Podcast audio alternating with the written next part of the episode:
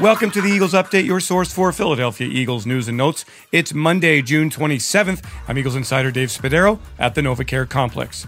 The Eagles added to their offense in a big way in the offseason, trading for Pro Bowl wide receiver A.J. Brown to add another explosive element to a passing game that ranked 25th in the league in 2021. The Eagles, of course, ranked first in the NFL in running the football. They return an offensive line completely intact and that should be among the best in the league. The skill positions are loaded. So for Philadelphia, as with every NFL team, a lot of the success depends upon the quarterback position. And the Eagles are optimistic that quarterback Jalen Hurts will continue to make progress in his third NFL season, his second as a full time starter from the start of the season. Head coach Nick Sirianni saw the steps that Hurts was making through the spring, and he talked about them. The players, of course, are off now and won't return to South Philadelphia until late July when training camp begins. The Eagles optimistic about their play at the quarterback spot. Here's Sirianni talking about Jalen Hurts.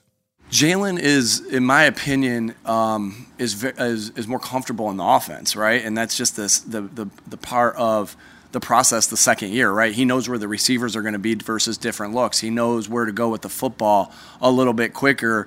Um, we've, you know, and and and we've done a job. Our job as coaches, and I don't want to say we've done a good job, but what we've done as coaches is figured out you know what he likes and what he's good at and what and all these different things. So it's just accumulating those reps. And like we talked about you know i think you guys asked me a, a couple last year was you know some of these quarterbacks that have been played for so long they're in year 15 16 17 they're getting better at reading it. Why? Because they've seen the play over and over and over again. Well that's the same progression that jalen has. And and what jalen the reason you know that about Jalen, the reason we know Jalen's going to continue to get better is because of the character and the football character and the personal character that he has.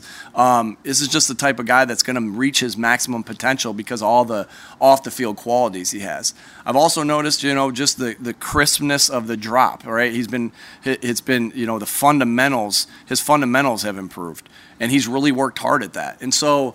Um, you know he, he's he's working every day to get better, and I'm, I'm really pleased where he is right now. But you know he's got to we got to continue to to lay the groundwork, right? The, that he went 11 to 12 yesterday and seven on seven means nothing. He has to continue to get better and better and better. I don't know what you guys would have a better feel of what he was today. I didn't keep a track. I'll go watch it when I'm done with you guys.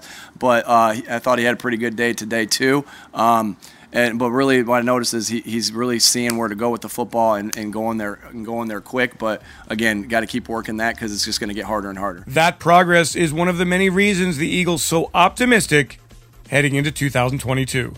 I'm Eagles insider Dave Spadaro. Thanks for joining me for this Eagles update. Have yourselves a great Eagles day. Fly Eagles fly and go birds.